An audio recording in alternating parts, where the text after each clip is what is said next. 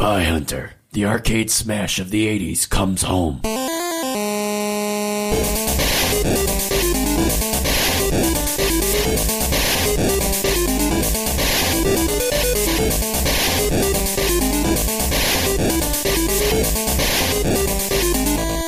And welcome to Nostalgia, a chronological exploration of every NES game released in North America. I'm Mike. I'm Joe. I'm Sam. And I'm Sean. All right, guys, and today we are talking about... Spy Hunter! Spy Hunter! Spy Hunter. Spy Hunter, the video game, based on the arcade game, based on the James Bond movie series. And that's probably why you guys were talking like that, right? Yeah. Like what? Yeah. Like... Oh, okay, cool. This was first released in 1983 by Bally Midway, which I think now is just Midway? No, but back then it was Bally Midway. Oh, I mean, like, did they just turn into Midway? Yes, I think that's what happened. Oh, okay. It's and now it's on the NES in September of 1987. Neat. Still published by Bally Midway, so this is our first game from them. Good. Does anybody remember anything about Midway?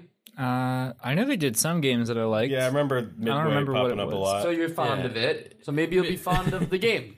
You said you remember it, so you're fond of it. Yeah. So, yeah, you dated the president's wife, right? That's true. Oh, that was it. It's like such a weird... You dated the president's wife. Like, well, going back to Spy Hunter. It's our first overhead car game on the NES, right? Wow. Like top down. Yeah. So that's cool. It's like Legend of Zelda on rails. Because Legend of Zelda is like top down, and now you are in a car. Okay. I think it's like the best way to give like an overview of what this game is. Well, it's not like Legend of Zelda at all. Legend of Zelda. Sam, would you like to talk about what Spy Hunter is? Give like an overview of how you play the game? Yes. So go ahead. All right. So the way you play this game is you drive in your little secret agent, very speedy car, and you can fire guns out of your car. And you're just trying to survive and not run into stuff, stay on the highway, shoot things as they come, not get bumped off the road by the armored cars, not get shot by the helicopter. Try not to kill civilians. Whatever. Try not to. And also jump back into your tractor trailer that you came out of. Mm-hmm. So that's how you get your upgraded weapons. Yeah.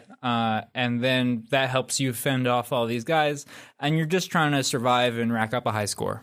And I think that was a wonderful way to describe the game. I think that's pretty clear. Just want to mention that it's pretty fast paced. Oh yeah. Very fast paced. Much faster than I thought it was going to be. Yep. So I think that's a great overview of the game, and now we can kind of just go into our first impressions, because I think for a lot of us, even though this is definitely what I would consider an arcade hit and has been iterated on a lot, this is some of our first times playing Spy Hunter, so I'd love to hear some first impressions. Well, my first impression is I had played the remake almost 2 decades ago now, I think.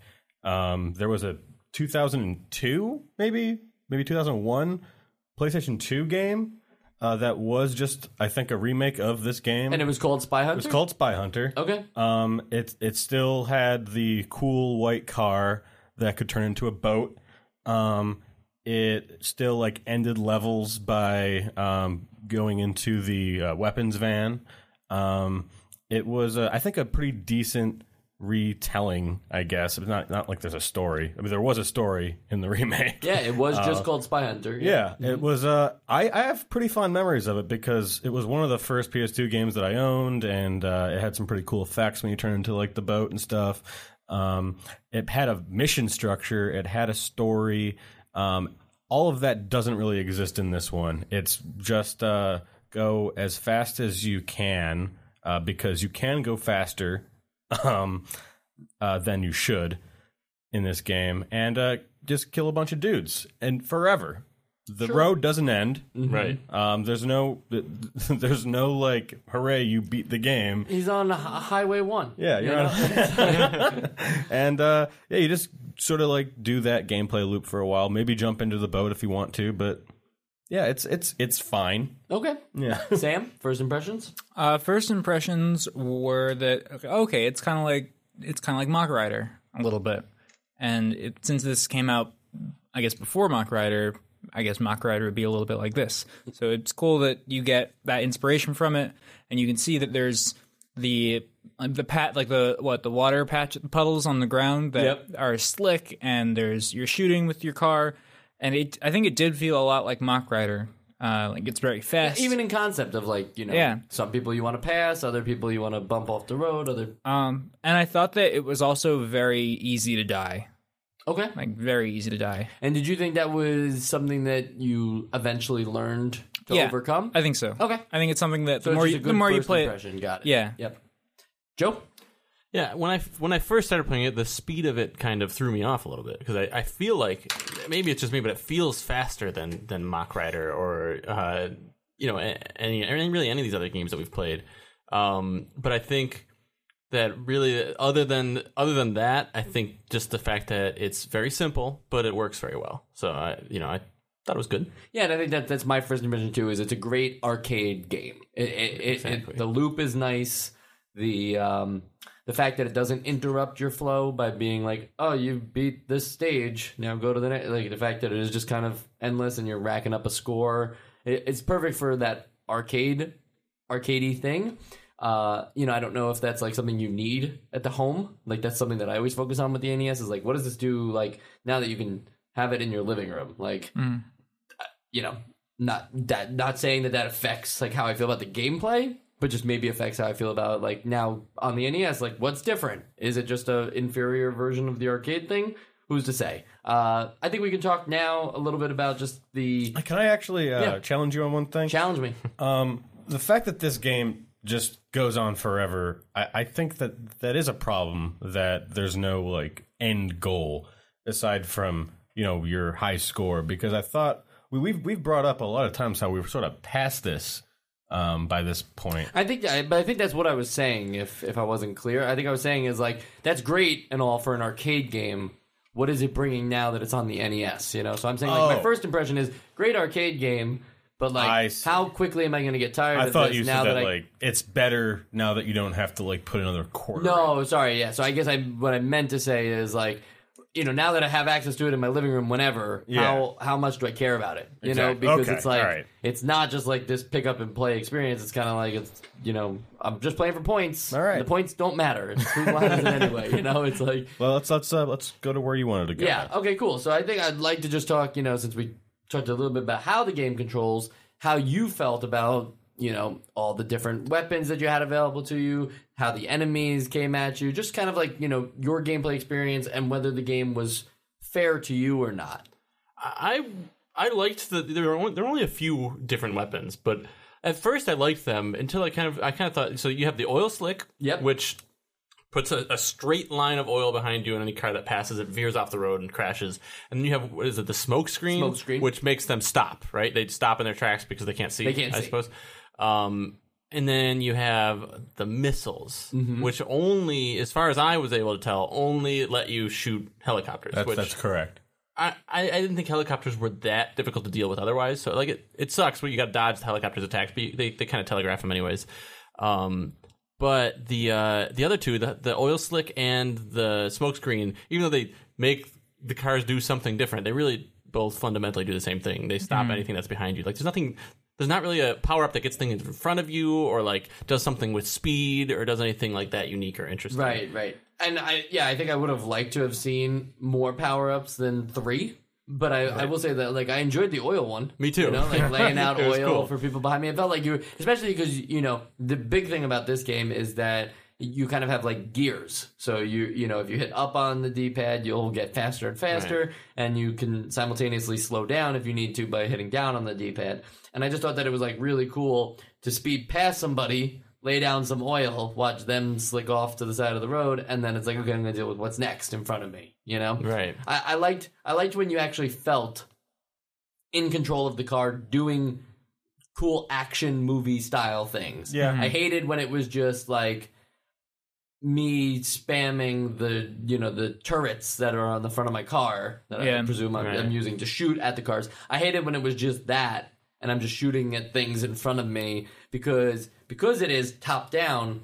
That's not very like dynamic and is more like a shmup style thing that doesn't translate here because you can only be on the road, you know? So you're kind of like more focusing on like your driving than you are on your shooting. And so I like better using the power-ups, and I kind of wish that that was just the focus in general, was like all these creative ways to kill as opposed to, well, you always have your guns. Yeah. Yeah. I think that also the guns can be a little bit annoying because if you shoot someone, it's like their car breaks down before it like explodes and disappears or whatever, so you can run into them and die. That is okay. So I'm glad you brought that up. It's like I think that I guess that's part of the skill of it and like swerving around them. Because I think that with the fact that the game doesn't hide like the full speed that it can go behind, like I don't know, like another pickup could have been like a turbo. Instead, it's just that's your max speed. You can do that for as long as you want.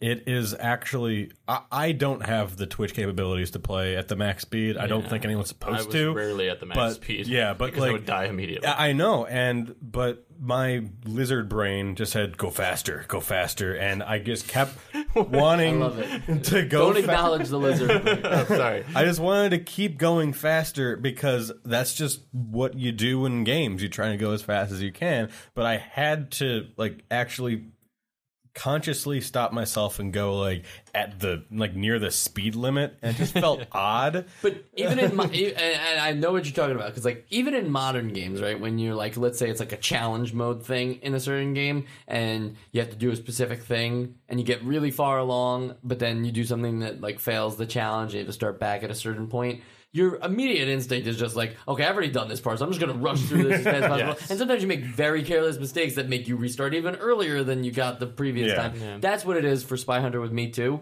It's like, I know I shouldn't be going fast, but I want to go fast. Like, you know, like, I really just want to go it. And, like, I'm not saying I definitely got better at the max speed as it went on. Like, I was dying immediately on the max speed when I started, and I did get better, but by no means is that, like, did Bally Midway think, like, this is how you're supposed to play the game? Is like a good player will just be at the max speed the whole time and they'll just be shooting the enemies and clicking the power ups as they go. It's meant, there's a reason why there's gears, and you're meant to slow down on the turns, you're meant to speed up on the straightaways. It's cool, and I like that touch. I think that's one thing that I can say is that controlling the car felt great.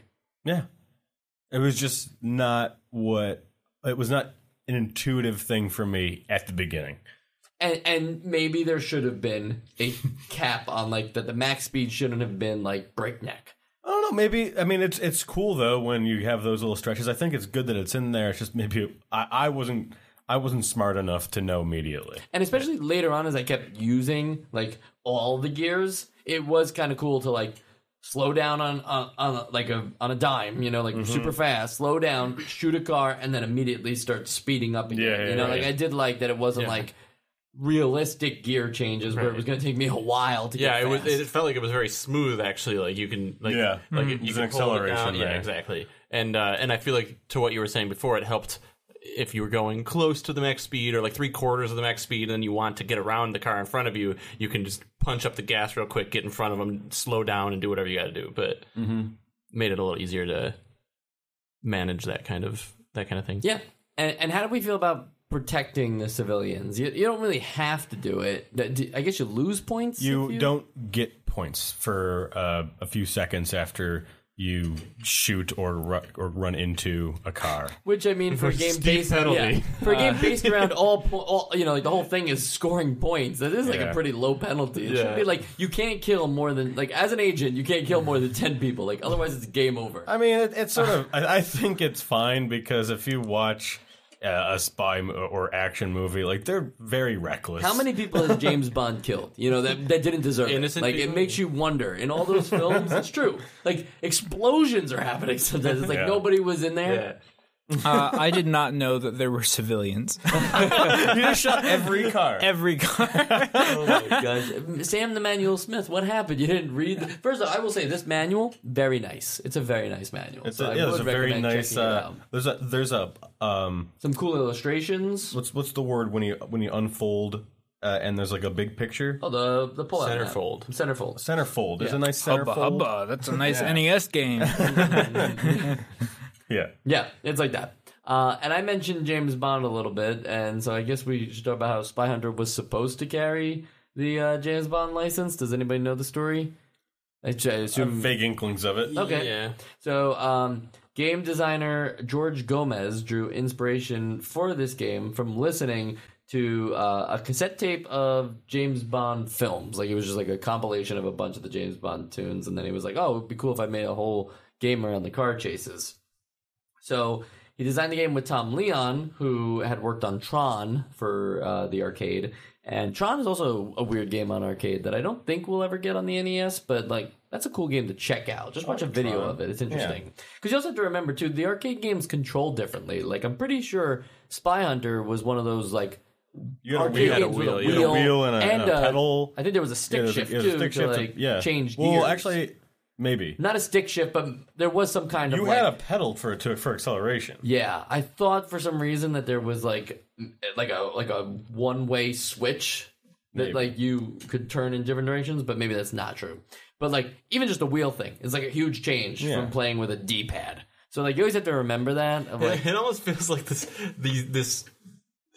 street that you're on is not really wide enough to need a wheel. Like, I feel like you can barely turn it. You're like turning it all the way, and you're just going a little bit to the side. Now I'm picturing the wheel, too, in the arcade being like a very small little like Fisher-Price wheel like, that you just turn. But anyway, to get back to the story, so Gomez and Leon are working on this game together, and the whole time they're doing this whole thing with James Bond influences, and they wanted to use the James Bond theme as in-game music. But I don't know, you know, like the Albert Broccoli. Yeah, exactly. Those Broccoli guys are very strict about how James Bond gets used, which is funny because they bought the rights to the films for like the rights to the whole franchise basically for like nothing from Ian Fleming. When you think about like the fact that it's like a billions of dollars it's made, so here they are being like, no, don't use the music, we don't want to. And instead they used an electronic arrangement of Henry Mancini, who I don't know if I'm supposed to know him. I mean, it's a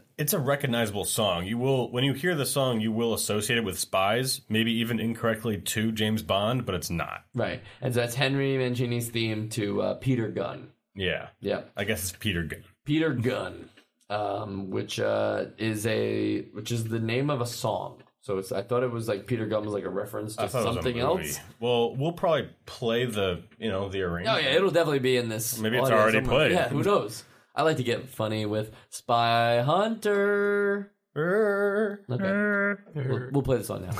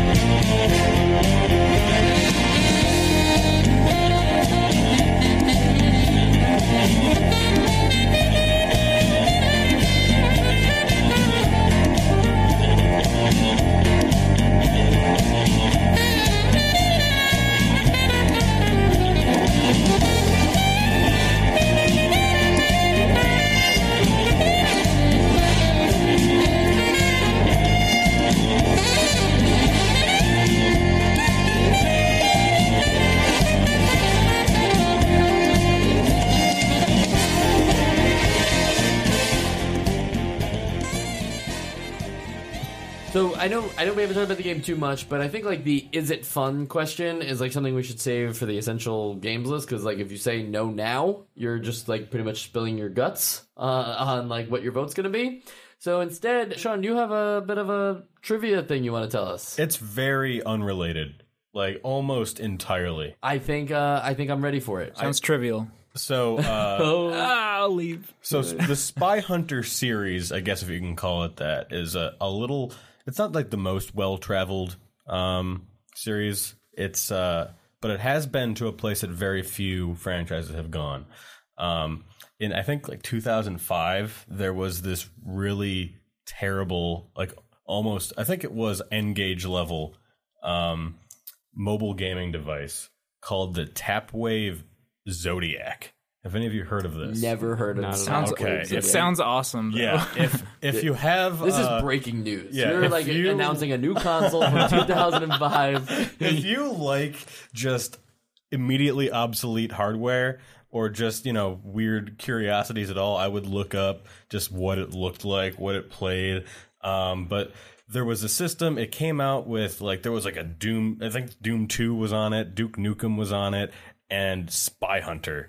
And it was basically a tuned-down version of the 2001 game, but it had, like, new levels. And, wow. Yeah, and I guess... And it was able to play that. It was, yeah, it actually looked like... 3D version. Somewhere between... It was like an N-Gage. It was somewhere between... It was somewhere between PS1 and PS2 era. Yeah. Yeah. Joe is showing a picture right now. It looks like a little bean. Yeah. What a description. It's basically a Palm Pilot with a little bit of a beefier graphics chip. It also looks like a Game.com, which probably doesn't mean anything to you guys do, but that's also a console, a handheld console. So, like, handheld system. And the buttons on the right, if correct me if I'm wrong here, but they're not like A, B, no, it's Y, colors. X. Yeah, it's red, blue, green, and hit the red button. Or something. Yeah. Hit the red button. Yeah. But yeah, I guess it's not as. I mean, a triangle's kind of weird too. But on the box that you bought, the Tapwave. Yeah. That Spy Hunter was on. Spy Hunter was on the box. The fact that like Spy Hunter 2001 was supposed to be your system seller is pretty ridiculous, and it folded within a year or two and sold the entire company to an unknown buyer. So that's a really fun. I love that. That's trivia that I don't think anybody knows. Yeah. That is so impressive. And Spy Hunter got other games too. There was actually immediately after this, so the game came out in 1983, and a pinball version immediately followed in 1984. That's like the next logical step, right? When we made a video game, let's make a pinball version now. Of course, that would make sense, though, because Bally is attached to the Midway, and I think Bally made a ton of pinball machines, so it would make sense that they would then make a pinball version. And so that came out, and it's actually really cool. Pinball machines around that time were still like... They weren't quite as experimental as they are now? Or? No. I would say they were. They were starting to get, what can we do that's cool to make people come back to pinball machines? Yeah. You know? It's around the time that we're going to start to get, like, Terminator 2 and, like, cool machines like that for pinball, which if you guys haven't seen a Terminator 2 pinball machine, it's really cool, and I'd highly recommend checking one out. There's a lot of, like... things that can happen in that one. So I think like that's what I look for in pinball is how many things can happen. Yeah. You know? I don't want to just hit bumpers. I want like lights to constantly flash at me. It's gambling at the end of the day, you know? It's like but no money. But you no money. No money. You're gambling on fun.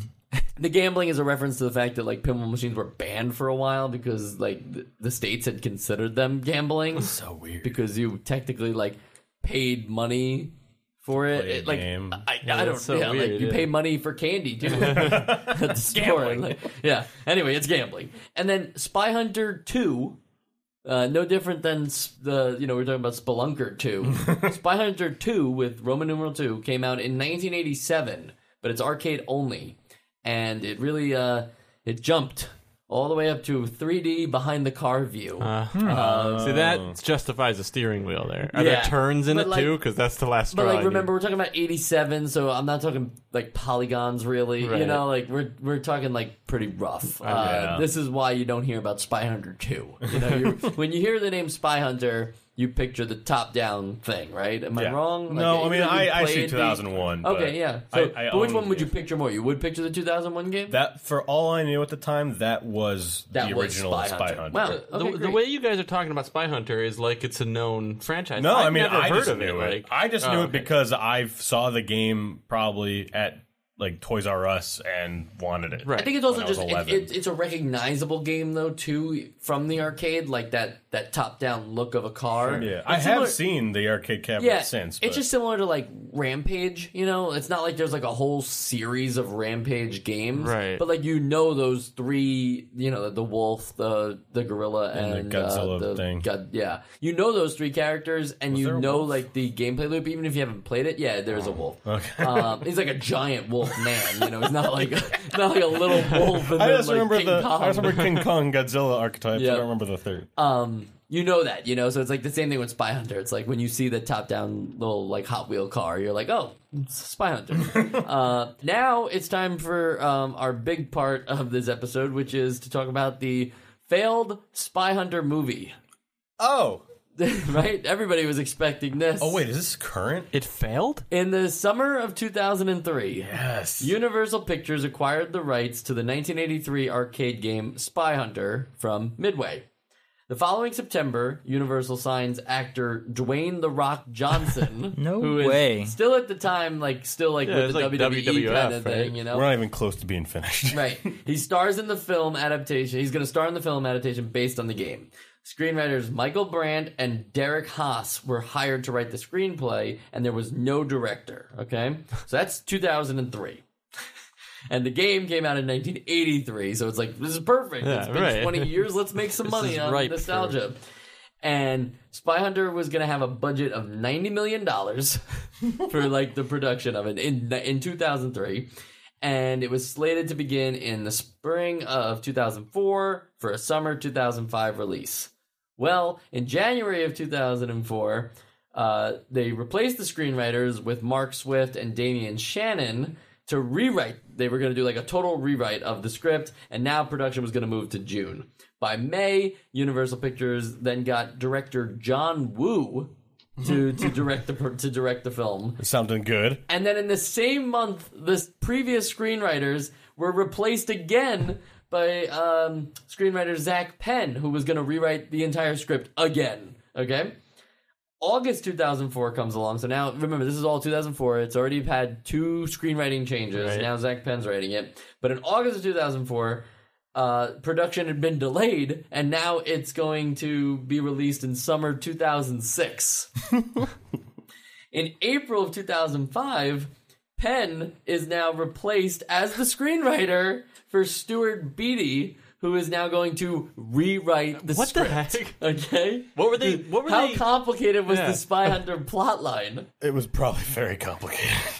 Okay, so that was April 2005. By May of 2005, though, director John Woo left the project because now he has scheduling conflicts. So I can't direct this thing. So now there's no director, but there's still one man who's been in it from the very beginning, and that's Dwayne Johnson, who said that it was going to continue development without a director. Obviously, they were going to get one, right? Pre-production work kept going, and they were working on the vehicle, and they were trying to figure out like all of this stuff that was going to go on. And then in May of 2007, Paul W.S. Anderson was hired to replace Woo as the director. And you may recognize that name because he directed Mortal Kombat, the Resident Evil series. He's like the video game guy. And none of them are very good games. No, they're movies. Not good. I'm not saying inspired video game movies. The best movie I would say that he made wasn't even a video game movie. It was Event Horizon, which is a cult classic to me. But yeah, he also did The Three Musketeers, and then he later married Mia Jovovich. But later that same day. Exactly. So Paul W.S. Anderson, so he's like coming on, right, as the director, but only if another screenwriter comes on and rewrites the script. Like, that is not a joke. That's the plan. Like, that's the plan, is that like someone else is going to come in and rewrite the script for what will now be the fifth time. Just like as a joke, that's his demand. Like, yeah, but I need you to rewrite the script again. Like. In February 2013, who spanned a decade, Warner Brothers, who owns the rights to the film, announced that Ruben Fleischer was officially brought on board to direct. So, like, is The Rock still involved in this in 2013? We're not getting to that yet, okay? So that's like a thing that's happening now. So there are now like that he's on to direct, and now Carter Blanchard is gonna like provide some script or something, right? So like presumably there's now a new script to new director. Who knows what happened to Paul Anderson in that time, and not Paul Thomas Anderson.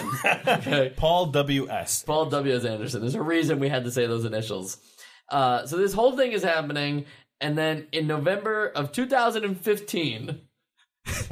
news was made that Blanchard was replaced with a new pair of writers. That's Neil Greaves and Sam Chalson, with Dan Lin and Roy Lee producing the film. So all of that's happening, and long story short is that we don't have a movie. We do have Spy Hunter Nowhere to Run, which was released on Gen 6 consoles, featuring Dwayne "The Rock" Johnson. Wait a second. I didn't even know this. Yeah, so this is a PS3, Xbox 360 video game called Spy Hunter Nowhere to Run, which was essentially supposed to be tied in with the movie, but the movie never happened, so this game comes out instead and has like a really bad early 6th generation look of Dwayne "The Rock" Johnson in the game. Wow, and I didn't even know that there was just a Spy Hunter 2. A sequel to the Spy Hunter I've been raving about. So, spoiler alert, though, that game is bad. Yeah. Spy Hunter Nowhere to Run, that is. And so that was like a very long tangent, but I thought we needed to... This is the only chance we have to talk about Spy Hunter. We needed to get it all in. I needed to like sort out the film thing, because that film, thank goodness it never came out, because that went through more rewrites than the Super Mario Brothers movie. I want to see all of the scripts. Yeah, I would like to see how they change, you know? Yeah. Like what could have been so complicated? Right. What could have been like, Spy Hunter wouldn't do that. Yeah, he needs that love. Spy Hunter wouldn't do that. The guy. The guy on the back page of the manual. Name's Hunter. I want to know about the guy. Hunter. I want to know about the guy who drives the truck. Yeah. I feel like he's got an interesting story. So that's Spy Hunter. I feel pretty good about everything we've said. I think we've covered all of Spy Hunter. The entirety of the creative idea of Spy Hunter. And now we're going to talk about the NES game once more as we vote for it in... And now we return to your regular scheduled program. As we vote for it in the Essential Games list. Guys, let's wrap this up fast. Let's vote. And just tell me, you know, because we didn't really talk about whether you actually enjoyed it. So I guess this is a good... part for you guys to tell me about that. So, Joe? I did enjoy it, but it's forgettable. And it was moderate enjoyment at best, so not essential on my end. All right. Sam? I also enjoyed this game. I thought these kind of games that are more arcadey driving games or just racing-esque games like Slalom, like Mach Rider, I just vibe with these games, so I like this game. But that being said, I think Mach Rider is a better way to play that kind of game. And it's, I don't know, just a little stuff in there that made it not as fun as I think it could be. I'd rather play Mach Rider, so it's not essential. I also like this game, you know, just as a game, not just all of the weird minutiae of its history. But I would, if you see it at an arcade, if they still exist, or somewhere in a bar that has the arcade machine, I'd stick a $quarter in for that. I wouldn't recommend going out and searching for a cart of Spy Hunter. I would recommend looking up the Tapwave Zodiac, though, and if you can find it, buy it. Probably for a lot of money, though. It's like $100, I think. Oh, okay, cool. Yeah. You know, sometimes those things, like, just because they're so terrible, they go up in value. I'll tell you what's not terrible. Spy Hunter. Tell you what's not essential. Spy Hunter. You know, here's the thing. I think Sam kind of hit it for me, where it's like we've already had this genre fulfilled for me with Mach Rider, and I think like some people will be upset because Mach Rider is lacking in certain things that like Spy Hunter picks up the pace for, like power ups and stuff like that. But at the end of the day, Mach Rider took like more risks on things that now pay off, like in 2019, that it's like, oh, cool, I still played this game today. Whereas, like, Spy Hunter just kind of, like, remains the thing it was, you know? So it's, like, cool to go back to, and I definitely say play it, but I'm not about to, like, be like, oh, everybody's gotta play this game. Spy Hunter is part of the video game canon. Yeah, it's not really. Right? We're not gonna say that. And we're also gonna... One thing we will say is that this is the end of the episode. This is the end. This is the end. So turn it off unless you want to hear an interesting story about a little website called www.nostalgiacast.com. Oh, I haven't heard of that, Mike. What's it about? Small little website that hosts all of our episodes. Wow. You can download the episodes there if you actually want to like have like some audio files of them and, you know, just hoard our data. If you want to like torrent them. Yeah, that'd be really cool. If you want to post them on like BitTorrent. Maybe I'll start that as a project. Like, I'll host them myself as like a torrent link. Yeah. And like, you could pirate our podcast. Yeah. And this way, you get, this way people can pirate our podcast. You're already paying us nothing. So now, except for, you know, some really cool guys. Yeah. Some really cool guys pay us. But you do pay. But you don't have to. You, right now, the person who's not paying can now like take a sigh of relief. Yeah, we don't think any less of you. Yeah, I seriously don't. And I will think less of you, though, if you don't give us a follow on Twitter for @NostalgiaCast. And you're like, but Mike, I don't have Twitter. And I say to that, get Twitter.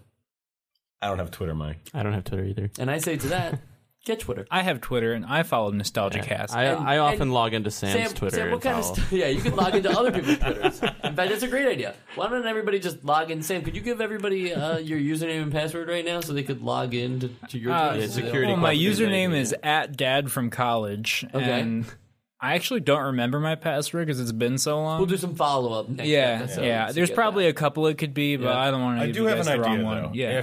though. Yeah. If everybody that has already subscribed or followed the NostalgiaCast Twitter, if they could just, you know, log into 5 of their friends' accounts and also have them follow us, or like, you know, just take their phone when they're not looking and have them follow us, like that would be much appreciated. Consider writing down on a piece of paper www.nostalgiacast.com and just like not littering, but like just posting it somewhere. You know, like, leave don't it places. Drop it on the floor. Put it on like a the bathroom stall. Yeah, or that too.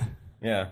Who brings pens into the bathroom stall with them? Like, why does everyone? How do people write in the bathroom? Presumably, you would have written it beforehand and then went into the bathroom with it.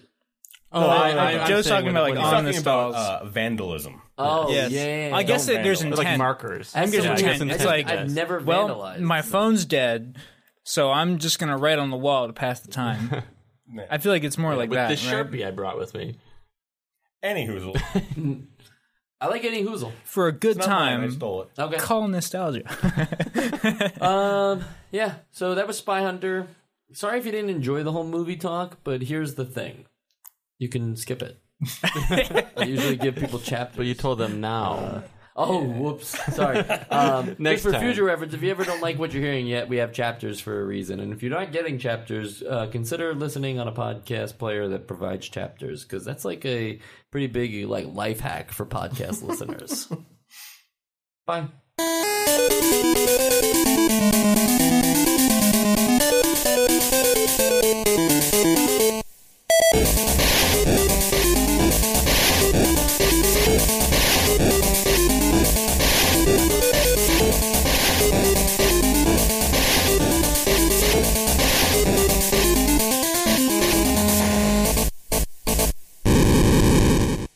It's just that was smash, good. Not smash hit or anything? The arcade smash. It's a smash. Okay. That's, right.